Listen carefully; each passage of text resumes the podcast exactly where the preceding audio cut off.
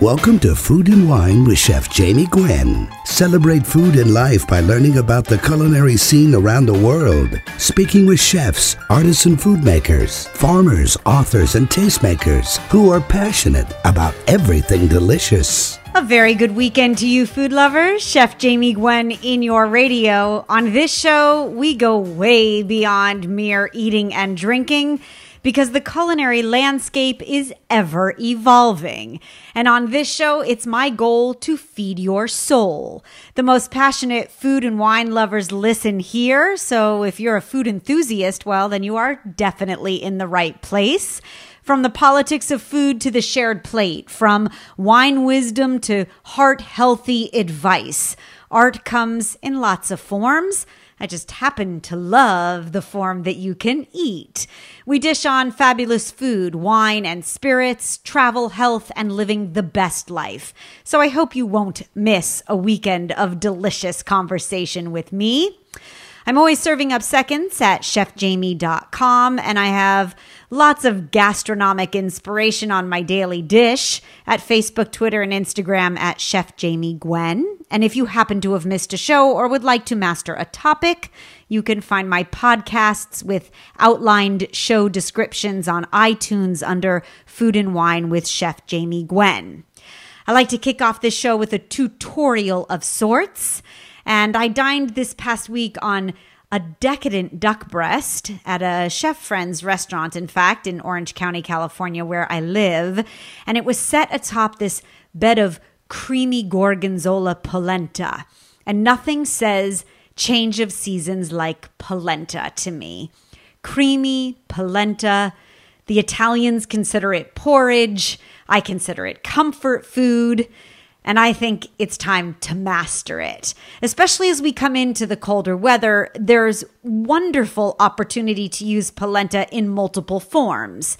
And I think it's about time some great food lovers forget everything you've ever heard about polenta before, because I think it's said to be intimidating, but it really couldn't be easier.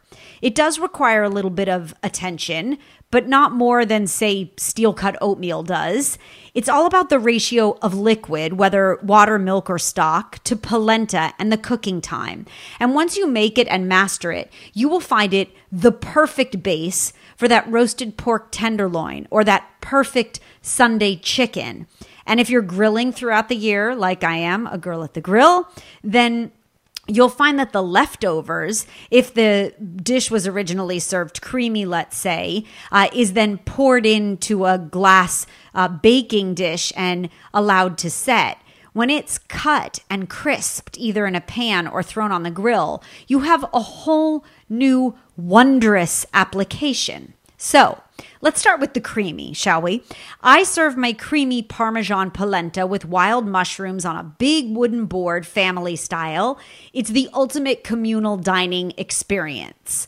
I like to serve it under proteins, of course. I think it is beautifully paired with cheese, so Parmesan, Grana Padano, Gorgonzola, you name it, it works. And in short, it's really cornmeal porridge, right? It's a common dish in northern Italy. It's frequently eaten as a ragu, and it can be eaten freshly cooked, or it can be cooled and then sliced and fried, grilled, or baked, as I mentioned. Now, long before corn was brought from the Americas to Europe, polenta was already a staple food. It just wasn't made from corn, obviously. The name actually originally comes from the Latin word for pearled grain, like barley. And the dish was a gruel that could be made with all sorts of grains and legumes, and it dates back to Roman times. I love culinary history. Now, it's no longer associated with other grains, just corn. There are fancy versions of Italian polenta, rather, that you can buy, which some chefs prefer over the more generic stuff. But for all practical purposes, any medium ground cornmeal in a box at your favorite grocery store will do. Now, a lot of stores also sell quick or instant polenta, which is made from an incredibly fine grind of cornmeal. Sometimes it's pre-cooked, in fact. And I recognize the convenience of a product like that, but I'll be honest, I've never made a quick cooking polenta that I like. So buy, you know, the traditional standard cornmeal, or if you want to splurge for the Italian style. What's important about making polenta is not always the exact type of cornmeal, but the ratio, as I mentioned, the liquid that you use in conjunction with the grain. Now, Italian chefs will tell you the only way is water, but milk makes an incredibly rich and creamy polenta that's a lot more of an indulgence all on its own. And chicken stock infuses the polenta with a ton of flavor. Now, they're all perfectly good options depending upon what you want. But if you're starting fresh with polenta, I like polenta made with milk and water combined. I think it creates a creamy, luscious finished product, and the corn flavor still shines through. Now, once you've chosen your polenta and decided on a liquid, the question is what ratio to use. I almost always use a ratio of 4 parts liquid to 1 part polenta by volume. The problem with using any less liquid than that, in my opinion, is that it almost invariably fails to fully hydrate the cornmeal.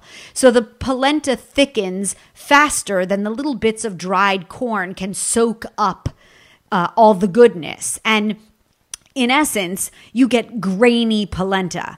I like creamy, smooth, lovely mouthfeel, and I don't like it undercooked or gritty. So if you use the proper ratio of liquid to cornmeal, you will get that perfect texture. The next question is how long to cook it, of course. And this is another area of great debate. I say 20 minutes is long enough. I've seen recipes that say simmer it for an hour, but that seems excessive to me. And, you know, I want to pour another glass of Chardonnay. So you don't have to cook it so long or longer than when you attain the perfect texture in my kitchen. And you don't have to actually stir the polenta constantly at all. It does require attention, but a stir here and there to keep the polenta from sticking to the bottom of the pan is enough.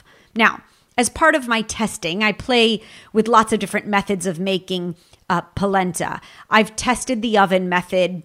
There's a double boiler method, which just seems like more dishes to wash. The top of the stove method is my best suggestion. And I like it hot and creamy, like along with a braised lamb shank or garlicky shrimp, but I do love it firm as well, cut into squares and grilled or fried in olive oil, and pan fried really, just a shallow sheen at the bottom of the pan. So here's how. You take your creamy polenta and you pour it into a baking sheet or a glass casserole dish, as I mentioned. You press plastic wrap on top of the surface and you refrigerate it several hours or overnight until it's completely chilled and set. And then you cut the polenta into squares or triangles or circles, and you can go ahead and cook it again. You'll get a crisp crust and a really tender interior. And so once you've mastered the creamy version, and then the crunchy, crispy, yummy squares, you can go ahead and experiment to your heart's content. And oh, it's just so good. So it's time to master perfect polenta. Fall is here, and I'd love to know how yours turns out, of course. And now I've made myself hungry. For polenta recipes, you can visit chefjamie.com. You can email me, jamie@chefjamie.com. I will send you a polenta tutorial, and I will post my best polenta recipe for a brilliant basic on Facebook, Twitter, and Instagram @ChefJamieGwen. And in food news this week, have you heard? Mayo chip is making its way to the U.S. Yes, that's what it's called. It's a cross between mayonnaise and ketchup, and you're saying, well, that's Thousand Island dressing. Well, close.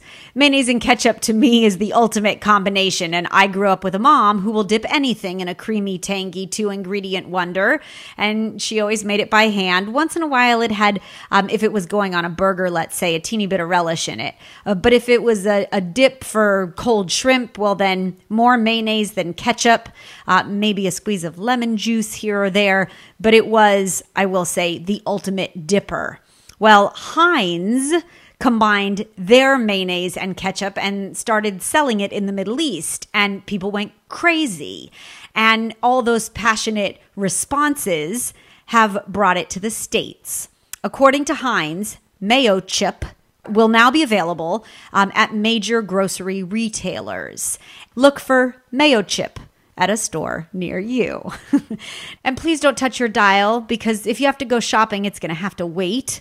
There's lots more fabulous food and delicious conversation in your radio. Coming up, she is my friend, and I am a fan of Ellie Krieger.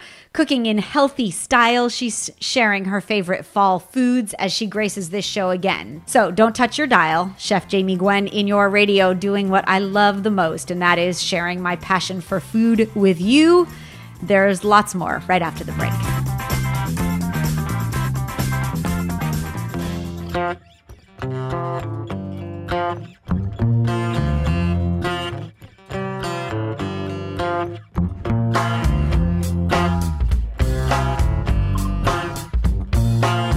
Satiating your appetite every Sunday, Chef Jamie Gwen in your radio. This best-selling author, Food Network host, and James Beard Award winner has an open invitation on this show, and I'm proud to call her my friend.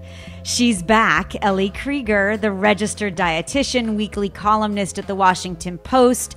And by the way, her new PBS series, Ellie's Real Good Food, debuting soon, and I can't wait. Her most recent cookbook, You Have It Made, is my go-to for healthy, fresh, and fabulous recipes, and I am thrilled to welcome her back to the radio to share some fall inspiration. Hi, Ellie. Hi, Chef Jamie. It's so good to talk to you. Thank you. I'm glad to talk to you again, too. Okay, I share a love, as you do, with the change of seasons. So, okay, what are you eating? Do tell. Oh, my gosh. Well, first of all, I have to tell you right now I am standing in a beautiful table grape vineyard.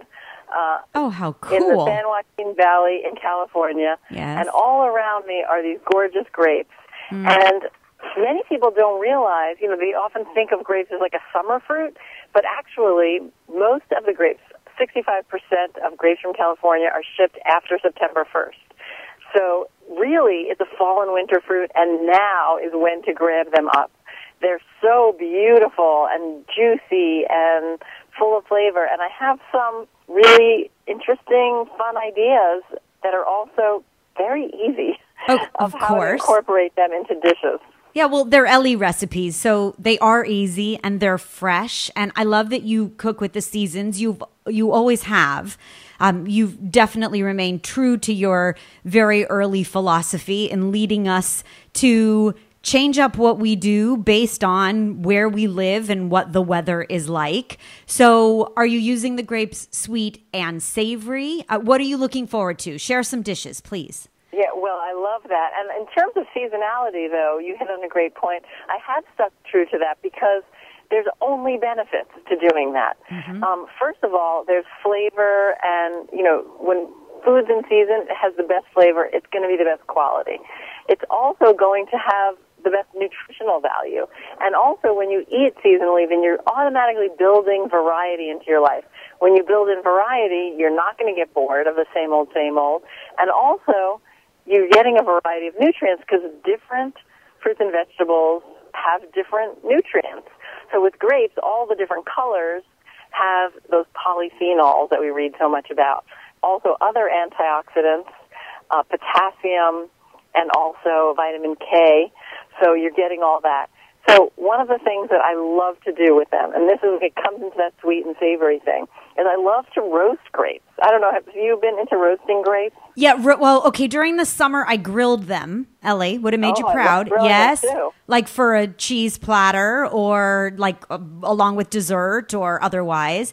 And then, yes, roasted during the fall and the winter, like as a complement to chicken. I love fruit and meat, like fruit and protein, brilliant combination. Yeah, absolutely. Yeah. So in terms of fruit and protein, well, I'll go back to roasting them, because this, I think, is one of my favorite dishes for entertaining, and it is also perfect for like a holiday table. Okay. So you take grapes, whole grapes, red, black grapes, whatever variety you like. You just toss them with a little olive oil, and then you just roast them at 400 for 10 minutes.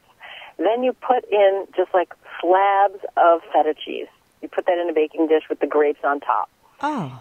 Then you roast it for 10 more minutes. So the cheese becomes like soft and melted, and the grapes warm throughout, and their juices almost kind of activate, and they become super sweet and also have this slight savory element with the cheese. Then I garnish it with some fresh thyme, some chili flakes, and that's a beautiful, couldn't be easier appetizer. Oh, that's no doubt. Pretty helpful. I love the salty, tangy feta and then the sweetness, because the natural sugar in the grapes compounds when you roast them, of course. And if the Brix level is as high as it is now for these California grapes, the sugar level, then you really get intense flavor. And I can imagine with that wonderful, flavorful feta, what temperature do you roast at? 400. At 400. In this case. But okay.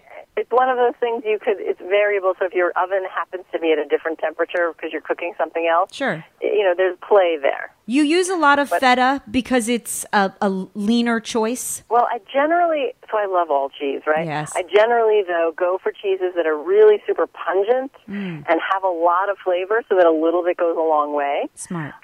So feta I do love, and it also is generally about a third less fat and calories. Okay. Than hard cheeses. So that's a plus, too. So we can eat more. All right, so we're having cheese and fruit to start, and then what's next? So one dish that I love also, when you're saying about meat and grapes, or chicken and grapes, is just a simple flank steak. So you can do this with chicken breast, too, if you want, but just grilling a nice flank steak, slicing, or just salt and pepper, simply seasoned, grilling that up, slicing it thin, and on top, piling on this gorgeous fall salad. So watercress. I'm a little bit obsessed with watercress, I have to say.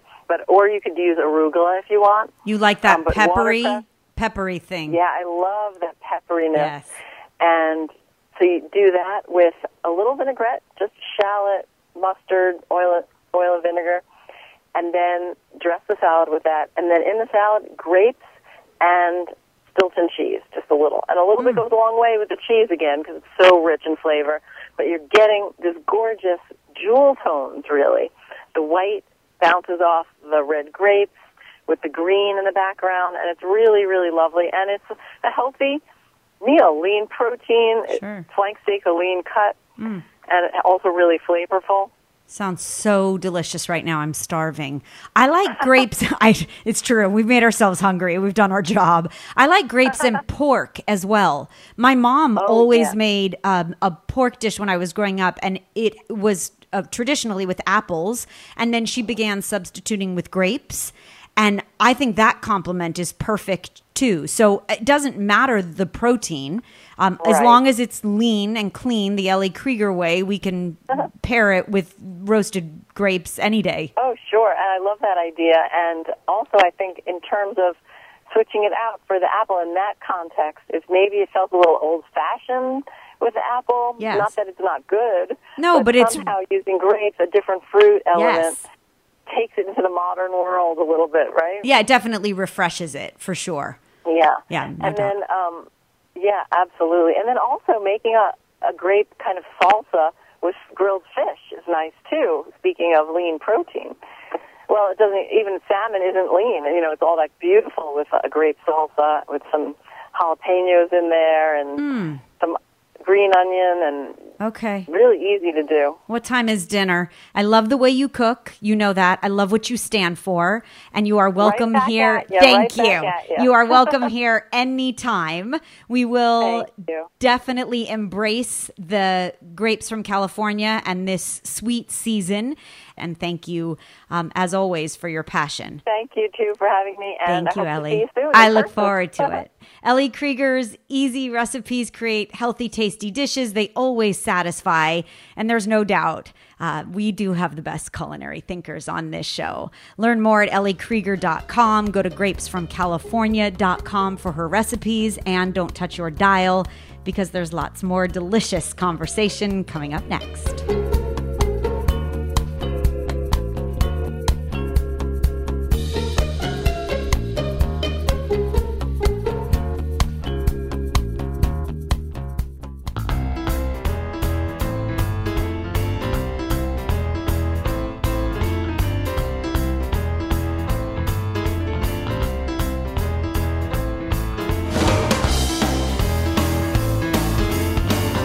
As the delicious conversation continues, welcome back, Chef Jamie Gwen in your radio. Marla Meredith fell in love with the mountain life when she moved her family to the mountains of Telluride, Colorado 5 years ago.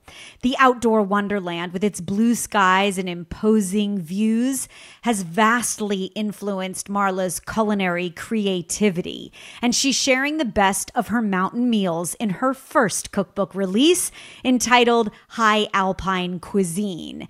She has a top culinary blog and has been seen on every wonderful morning TV show, and her hearty, fabulously delicious fare will definitely inspire you come this fall and winter as we eat the best of comfort food. The book is beautifully styled and photographed by Marla herself, and I am very happy to have you on the show. Welcome. Hello. Hello. It's great to be here. Thank you. I'm glad to have you, Marla. Congratulations. The book is beautiful. Thank you. Yes. Tell us about mountain cooking, please. I think you need to discuss elevation too, but I wonder, like, how much more delicious your dishes are after a day of skiing. Oh my goodness. I love that you said that, because seriously, living here and visiting the mountains, you get really hungry after a day of being outside. There's no doubt. And when it comes to elevation, I noticed in reading the introduction, you really don't have to make much adjustment. That's correct. You know, I really kept this book sort of very user-friendly for every altitude. It's not a high-altitude cookbook. It's a high alpine, meaning mountain life and mountain living, but not specific to any one or particular altitude. I wanted, let's say, the people living in New York City to say, hey, we love Aspen, or we love Vail, or Telluride, for that matter. And we just need to cook that recipe and not worry about adjustments for altitude. I think that's smart. I wonder, do you forage for chanterelles or find wonderful weeds or otherwise in the area where you live, being at a higher altitude and in the mountains? Is there a bounty of goodness? There is, and it really depends upon, you know, how the season was, of course, for us, the rainfall, et cetera, et cetera. But, yeah, we find the most gorgeous golden chanterelles here. Right in Telluride, and we get to cook with them, which is the best thing ever. Okay, I'm coming to your house. I noticed a theme in the book. Cast iron skillets are your everything. And I have to say, they are. Yes, I have to say, you know, I sort of go in and out. My mom passed down a cast iron skillet to me. She gave one of hers up, and I love it. And I have a couple of others, and I go through phases, albeit I'm a Southern California girl through and through. But I've begun leaving the cast iron skillet on the stove, and I find myself using it as a go-to now. It's a staple for you. It is, and, you know, same thing with me. I actually have 3 sizes that I least stacked on my stove because I use them every day. Every day.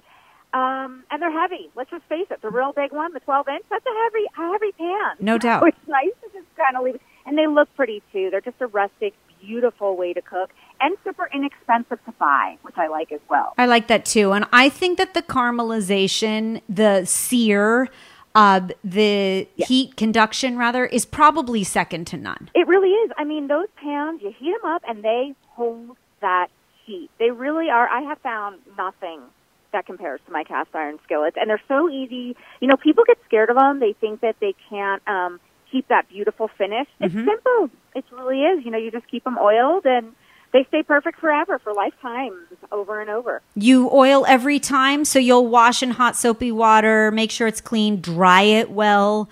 Always important. Yeah, exactly. And then do you paper towel in between? You know, it's funny. It's actually interesting that you brought that up about the soap, because I do wash in warm soapy water. Some people say not to, and I have to get it clean. I do too. And then, yeah. And then as soon as you oil it with maybe like a neutral oil, a canola, vegetable oil, a grapeseed. Right. I just wipe it down. I completely dry it, like you said.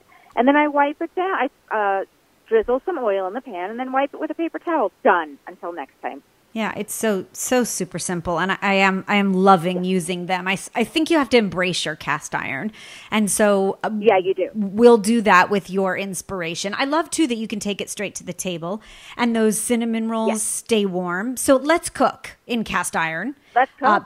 High Alpine Cuisine, please. You make a cast iron skillet cinnamon roll with maple pumpkin cream cheese frosting.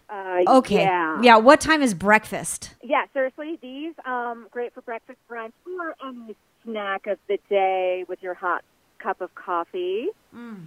Yeah, thank you. Definitely. So you make the dough. Do you can you make it in advance? Do you roll them and keep them freezable? You can make that dough in advance. Yeah, it's going to keep real good. You can keep it a few days in the fridge. You can freeze it. And then it cooks up so beautifully in that pan. And like you said, it goes straight from baking to table. You just let it cool for a little bit until you can add that nice frosting to it without it melting all over. And that's what I loved the most about the recipe was the frosting, because as we come into pumpkin season, you know, a few tablespoons of canned pumpkin packs a punch of flavor. So putting it into a cream cheese frosting, or I mean, really, you could probably even spread it on the dough or mix it into almost anything. But pumpkin for breakfast, I think, is just brilliant. Yeah, it's heavenly for sure. And then when you put in that beautiful, like, pure maple syrup, oh, you have, like, it's delicious. All right, so we satisfied ourselves at breakfast, got hungry for lunch. You make a cast iron skillet ratatouille. That's beautiful. Thank you. I think that's especially beautiful to bring to the table for your family, for entertaining, no matter what. Any season, too, actually. Right, so you just change up the veggies as you see fit. You're using eggplant, yellow squash, zucchini, tomatoes, red onion. We can get year-round. I love, as a vegan main course, as you allude to, that you could set this on the table and feast. I mean, it could be garlic bread or some grain salad along with it. That's a meatless Monday. It is, it is. You know, you can do a barley, you can do a quinoa, you can do rice, really anything. And also, it's evergreen. Like we just said, it's for any season you wish. Mm, yum. For the meat eaters, do you use a lot of elk? I noticed your elk spaghetti bolognese. That has to be hearty and rich. Oh, gosh. It's so delicious. It's absolutely one of my all-time favorite recipes. And adding that white wine, too, really enhances the flavor of the tomatoes and the elk. Mm. We do use a lot of elk here in Colorado. It is an animal that you do find grazing here in Telluride, actually. So it's something that people hunt for in season, of course. Yes, and because it's available, I think that we embrace what is local and around us and fresh and on hand. I'm going to segue to football for a second. We don't know each other well, albeit fans of each other's recipes. But I am a brown butter girl, Marla, if you didn't know through and through. Like, I call it a one-ingredient wonder. I think brown butter makes everything better. Why wouldn't you brown the butter if you had one ingredient? And you make a brown butter chicken wing with smoked paprika, which incorporates two of my favorite things, brown butter, and I love Spanish smoked paprika. That will be the first recipe in your book that I make. Oh, I'm so excited. You will love that. What a combo. Hey, seriously, right? It's kind of heaven on a plate, if you will. Yes. Wash it down with an IPA, you say, and they're baked instead of fried. So that's football fare. Yeah, absolutely. And the nice thing is you can, do the recipe that serves for, double, triple it. You know, if you're having a large amount of juice, go ahead and triple it. It's that easy to bake it on a pan and forget about it for those, the 30 minutes while it's baking. And then you have a beautiful recipe that people can feast on. Okay, big pile o' napkins, and then leave us with something sweet. Selfishly, chose another brown butter recipe. You make a brown butter chocolate chunk cookie. You knew I was going there. Those are, as you can imagine, pretty irresistible. I can imagine. So, I've made a brown butter brownie, but I've not thought to brown the butter for a chocolate chip cookie. And even if you're using your signature family recipe or your grandmother's legacy recipe, browning the butter, and I call it noisette, right, until it starts to brown before it goes black, where it starts to get aromatic, then cooled down, and then used as you would in your favorite chocolate chip recipe, takes the cookies, I can imagine, to a whole new level. Jamie, you've totally hit the nail on the head there. They are everything. I mean, my kids love them. Yes. Anyone I've ever had over to my house loves these. And, of course, like you said, the brown butter make some. The recipes are homey and delicious. And no matter where you live, really, Marla Meredith is inspiring. Whether it's in Aspen or Telluride, the French Alps, mountain meals are meant to be sturdy. So think cheeses and cured meats and potatoes and strudels, because she has recipes perfect for after a day of hiking or skiing. And the flavors never disappoint. You can learn more at marlameredith.com. High Alpine Cuisine just released inspired dishes from extraordinary mountain escapes around the world. Marla, congratulations. I'm thrilled for you. You have an open invitation here. Welcome back anytime. Thank you, Jamie. It's my pleasure to have you. As the delicious conversation continues, there's lots more fabulous food and drink in your radio right after this.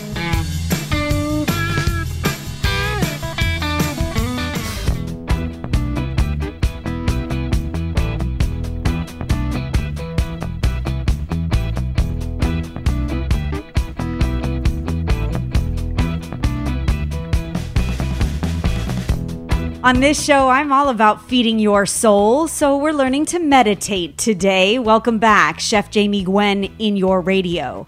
Did you know that meditation can better your brain, reduce anxiety, even improve your cholesterol level? Dr. Daniel Siegel is one of the preeminent experts on the human mind, and his new book entitled Aware, The Science and Practice of Presence, shares the science behind his groundbreaking meditation practice. Dr. Siegel is a clinical professor of psychiatry at the UCLA David Geffen School of Medicine and a founding co-director of the UCLA Mindful Awareness Research Center. He is also the executive director of the Mindsight Institute. And I'm very glad to have you here, Dr. Siegel. Welcome. Hello, Jamie. Hello. To be here. Thank you. Your research is fascinating to me. I was taught to meditate as a little girl, Dr. Siegel. I don't know that it was true meditation, but I understand the concept, and it has calmed me in many experiences throughout my life. I was really delighted to begin reading your book and understand that your research has proven meditation can truly change the health of your body. So enlighten us, please. Absolutely. Well, meditation simply means training the mind. And there are a number of ways to do it. So I'm not sure what you learned as a child, but if it was strengthening your mind and it helped your mind, then whoever taught you, your folks, whoever taught you, they were teaching you a meditation, and that's fantastic. You know, with the researchers who do direct studies, for example, of a person doing a certain kind of practice, let's say focusing attention or opening awareness or cultivating a kind inner regard and a regard in a positive way toward others called kindness, those three ways that we can train the mind with attention being focused, awareness being open, and intention being kind, when you cultivate those, the researchers are very clear, you actually increase the strength of connections in the brain, so the brain functions in a more resilient way, and you improve 5 different aspects of how the body is creating well-being. So you improve the immune system. As you mentioned, you can actually improve cholesterol levels and heart functioning. You can actually reduce inflammation. You can optimize how your basically body is dealing with inflammation by decreasing inflammation. And this process is also, amazingly, when you strengthen these aspects of the mind, connected with slowing the aging process. So you actually can change a molecule called telomerase that, when it's optimized, this enzyme repairs and maintains the ends of your chromosomes, kind of like if you picture a shoelace with that plastic cap on it. If the cap were missing, the shoelace would fray as you tried to put it through that little eyelet. Well, chromosomes have caps on them called telomeres. And the Nobel Prize-winning researcher Elizabeth Blackburn, yes, with her colleague Alyssa Eppel, have studied how mental presence, what you learn in the book, allows you to actually optimize an enzyme. Okay, so all the more reason to be mindful and find calm. Would you introduce us to your Wheel of Awareness practice, rather, please? Absolutely. The wheel is a very simple image that's accessible to do as basically a drawing for young kids or a practice for people who are older. And the practice is simply this. If I say, hello, Jamie, you have both the experience of knowing that I said hello, and you have the sound hello. So we put the knowing, called awareness, in the hub of this visual image of the wheel. And then the wheel also has a rim, and that's where we would put the sound of hello. Now, if you're focusing on what you're hearing, we would put a spoke of attention from the hub of being aware to the rim of what you're aware of, in this case, the sound of hello. Now, the rim, of course, has more than just hearing. It has the first segment, sight, and smell, and taste, and touch. So for someone who's really focusing on food, I love to go to dinner and then ask the people I'm dinner with to pause and let's just focus on the taste of the food, the smell of the food, the feeling, the texture of the food, rather than having a chat, which is great. I love people. I love conversations. But the food deserves its own time. And the Wheel of Awareness actually lets you take in food in a different kind of way. And so that's the first segment of the rim. The second segment is the interior of the body, the signals that come from your intestines or your heart or your lungs, your muscles and your bones. The third segment of the rim represents your feelings and your thoughts and your memories, the mental activities. And then your fourth segment of the rim represents your connections to other people and nature. When you move the spoke around, you can also take a time where you bend the spoke into the hub itself and focus awareness onto awareness. Thank you for making us aware, and kudos to you on an extraordinary book that is getting tremendous praise, a very illuminating view of the mind and the practice of awareness. It's a fascinating read, inspired by science and bolstered by feedback from thousands. Aware by Dr. Daniel Siegel is the hands-on guide to becoming more focused and present and energized and resilient through his groundbreaking meditation practice. Thank you, Dr. Siegel, for sharing your time and for your passion for food and meditation. Well, thank you, Jamie. It's a pleasure. And so that brings us to the end of another hour of the opportunity you graciously give me to feed your soul. And because a meal is a terrible thing to waste, I hope you'll tune in every weekend and allow me to make you hungry. I will leave you with my last bite for the hour. Since football season is in full swing and you never want to miss a game, you're going to want to make this 4-ingredient wonder. It's a bite-sized, no-carb delight that is perfect for football snacking. It's quick and easy, and it's got comfort food goodness without any guilt. And I think these mini chicken parm football bites are definitely touchdown worthy.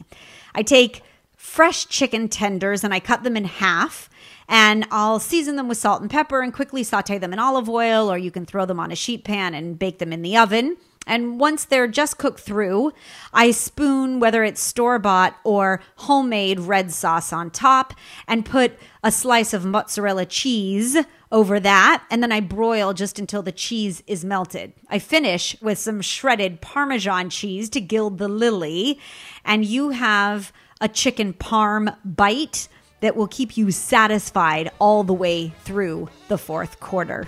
I will post my mini chicken parm football bites on Facebook, Twitter, and Instagram at Chef Jamie Gwen. And I'll meet you here next weekend when there's lots more inspiration in your radio. I thank you for listening. I'm Chef Jamie Gwen signing off, and I hope you continue to eat well.